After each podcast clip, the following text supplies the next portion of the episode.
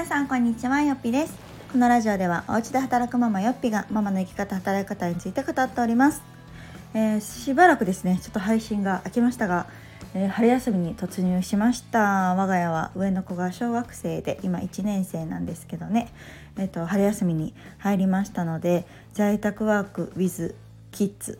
の生活をあの送っております。で、まあ、ちょっとねラジオの収録ってなるとなかなか子供がいるとね進まないっていうところとあと単純にまあバタバタしてるっていうところがあるのでちょっと期間が空いてしまったんですけれども、まあ、今回はですねあのまあ、在宅ワーク子供も見ながら小学生バージョンというところでちょっとリアルをお届けしたいなと思って、えっと、収録をしております。で、えっとまあ、小学生ねあの今回も春休み、まあ、2回目じゃ2回目なんですけど、まあ、1回目はねまだ入学もしていない時なので、まあ、どんなもんかなっていう感じでした。が、えー、春休みはね2週間ぐらいございます。でも数日経ってでこの2週間は完全にまあもちろん休みなんですけれども小学校ってねちょっと助走があるんですよね。小学生ママのあのお母さんたちはそうそうってあの共感いただけるかと思うんですがえー、最後の終業式を迎える前数日も給食がもうなくなってねだんだん短縮授業になっていったりとか、まあ、もちろん終業式の日もないしで次4月になって学校がね始まっても、まあ、始業式の日ももちろん給食もない。でその後数日給食がないみたいな感じで、まあ、帰ってくるのもしばらく早いので、まあ、トータルなんだかんだ3週間ぐらいかなはお昼ご飯も作らないといけないみたいな状況でございます。で、まあ、今我が家で言うと私は在宅ワークなので、まあ、家では仕事してる、まあ、傍ら、まあ、なその1年生のね息子がいるっていう感じなんですけど、まあ、そのちっちゃい時みたいにそのママママみたいな抱っこ抱っこみたいなことは もちろん今ないのでそういう意味ではその、まあ、子供がいてても仕事は、まあ、実際はできます。うん、1年生ってなるともうだいぶもう自分のね、あのやることは自分でやるっていう感じなのでできるんですがただねあのほっといたらそれこそゲームだったりテレビだったりとかの図形になっちゃいそうやなっていう危険性はあってでそれはねまあまああんま良くないなというかうんなんか一緒にもちろんいるんだけれどもでもまあもちろん私も集中しないといけないね時間が仕事をしているのであるので、まあ、その間どういうふうにその子どもの時間を過ごすかっていうところが結構課題なんですね。まあ、要は春休みの時間の過ごし方ですね。まあうんうちだったら朝9時ぐらいから4時ぐらいまでかなをどういうふうにカスタマイズしようと。で、まあ、勉強もある程度はねそう勉強で言うとね春休みって宿題ないんですよ。皆さんそうでしたっけ？私たちの時代なんか全然覚えてないんですけどまさかの春休み宿題1個もなくってだからやることもないじゃないんですよね。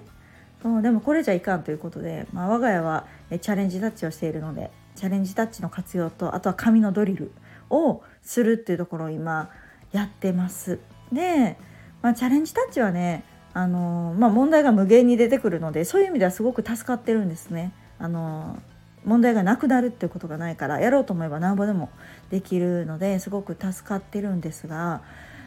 まあね何て言うんだろうな。うちの子特有なのかもしれないけどもう間違えるの大嫌い。あとはね時間。なんかこう目標5分とかっていうねこうなんかテスト集みたいなのがチャレンジタッチであって出てくるんですけどもう5分って言ってんのになんかもうね1秒でも早く終わりたいっていう そのなんか戦ってるんですよね。早くしたいっていうのが。でそれでこう間違うとねなんかこうイラッとしてもうああみたいになるんですよ。もうそれがまあめんどくさい。もういいやゆっくりでみたいな。5分って言われてんねんから5分でやればいいのになぜかこう1分以内にやろうとねバーってやったりとか。あとはこう引っ掛け問題に見事に引っかかるっていうところ。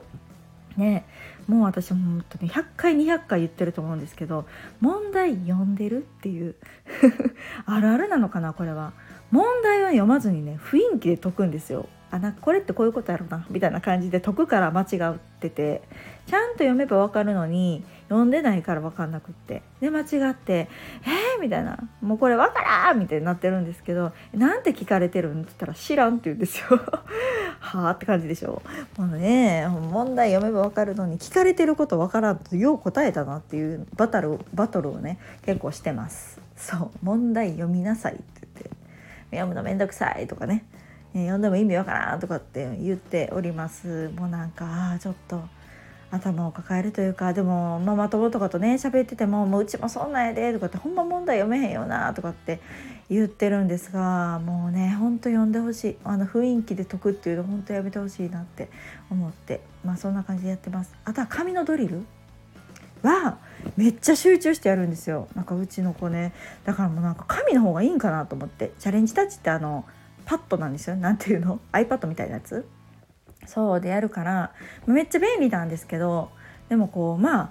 ちょっとうるさい。よう喋るんですよ。このチャレンジタッチのコラショっていうキャラクターがいてね。すっごい喋るから私もなんか仕事しながらすっごいなんかめっちゃ喋るやんと思いながら聞いてるんですけどドリルの方がすっごい集中はします。なので結構ね1冊とか1時間でも全部やっちゃうんですよ。なんてコスパの悪いね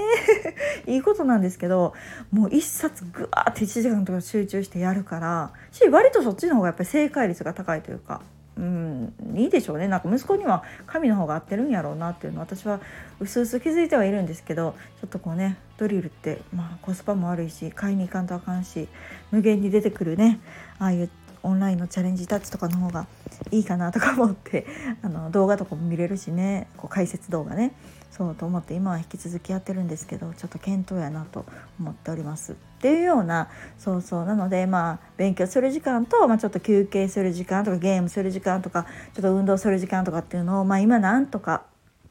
そう4日目5日目ぐらいにしてなんとなくリズムができてきたなというところでございます。うん、で私の仕事はというと、まあ、もう息子がそのドリルとかをしている時にもうガーッと集中してやるって感じですかね。あと逆にゲームしてる時の方が私としてはめっちゃ集中できるからそうそうちょっとこの時間打ち合わせやから静かにしといてほしい時とかっていうのは静かにしてほしい時はドリルするとか、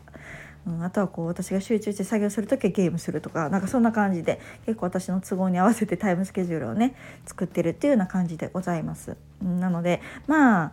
できるっちゃできるけどうんまだやっぱりサポートは必要かなっていう感じですね。まあこれが習い事行ってたりとかしたら別なんでしょうけどうち平日今習い事してないからがっつり家にいる状態で、まあ、仕事をしながら子供のリズムを見てるっていうような感じなのでうんお世話はね、まあ、そんなになんですけれどもうんまあ喋るからね 当たり前ですけどペラペラペラオなんでまたそのおしゃべりとかでも付き合いながらっていう感じでございます。まあ言っても今回はね2週間ぐらいだからまあまあその間はあえても私も仕事量をかなり抑えてたりもするのでまあもういいかなと思って、うん、子供の、うん、スケジュールというかもう春休みとかはねもう仕方ないと思ってそれで動いております。うん、ただまあねそれができるだけでも十分なのかなとこれがねもうなんか何が何でも学童行きなさいっていうのも、うん、また難しい話うちの子にとってはねそうそう嫌だっつってやめたからだし結構なんか2年生から辞めるっていう子も結構ポツポツいててね。そうお母さんたちお仕事どうしはんねやろって思うんですけどなんか割ともうなんか2年からはもう辞めさすねみたいな。なんか1年生の時も、まあ、行ったり行かんかったりだったしみたいなことを言ってるのをちらほら聞くのでああ実はみんななんかいろいろあったんかななんて思いながらそう2年生ぐらいになったらまあ何かしらね、まあ、ずっと毎日家で一人でお留守番ということはないんでしょうけれども何かしらこう策を考えて、学童を辞めるっていう子も増えてくるようです。そううちの学校の学童は3年生になったらほとんどいないって言ってたので、まあ、多分12年生がメインなのでまあまあだんだんそういうふうに卒業していくのかななんて思っております。うん、が、まあ、長期休暇はね、まあ、6年生までずっとやってくるし、まあ、学年が上がれば、まあ、夏休みとかもね習い事とかしたりとか塾通ったりとかもするんかな。ってなるとあのいろいろ変化はあると思うんですけれどもまあひとまずこの1年生の終わり2年生になる時の春休みは我が家はそんな感じであの進めております。うんまあできなくはないからねこれがまた私が出社ってなってくるともうとても置いておけないというか、まあ、すごく頭を悩ませるんだろうなと思うんだけど、まあ、仕事のボリュームをね調整したりとか、うんまあ、息子を見ながらでもできる働き方っていうのは、まあ、やっぱりいいなと思いますし、まあ、私にとってはまそれがベストなんですよね。多少その集中できる時間が限られてるとかっていうのはあるんですけどまあそんなぐらいのもんです。うん。まあこの時間は集中してドリルしてねって言ったらまあするし、まあ、ちょっとねゲームしといてって言ったらゲームするし喜んで。そうそう。なので、うん、まあまあ息子も私が仕事してるっていうのをまあ分かってるか分かってないか。頭では分かってるけどそれでもめっちゃ喋りかけてくるんでね、まあ、なかなか、うん、難しいかもしれないけど。まあでもまとまった時間がまあある程度取れるのでそんな感じでバランスを取りながらやっております。もしかしたらねこのラジオを聴いてくださってる方の中にもお家で長期休暇お子さん見ながら何かお仕事されてたりするっていう方もいらっしゃるかもしれないですしあのこれから入学されて、まあ、イメージがなかなかつかんっていう方もいらっしゃるかなと思うので今回はちょっと我が家の現状についてリアルにお話をしてみました。ねなんかなかなか小学生と働くママの相性って悪いなって日々思うんですけれどもでもまあまあ課題は長期休暇かなと思うのでまあ、こんな感じで仕事をするっていうのをねうん準備しておくっていうのはまあ一つの手段かなと思いますしお勤めされてる方もねなんかできるかどうか分かんないけどなんか長期休暇だけでもねあの在宅ワークを取り入れられるような、うん、会社が増えてもらえたらいいなと思うしちょっと相談してみたら何かしら変わったらいいですよねそうそうなんかもっと働きやすいというか子育てしやすいなんか働き方っていうのが普及したらなっていうのをずっとずっと考えております。うん、なので、まあ、今回は私はこの在宅ワーク、うん、っていうような働き方とのあの小学生ですけれども、まあ、何か一つでも参考になれば嬉しいなと思います。引き続き残り半分ぐらいかな。もうちょっとあるかな。春休み頑張ります。皆さんも頑張りましょう。ではまた次回の放送をお楽しみに。さよなら。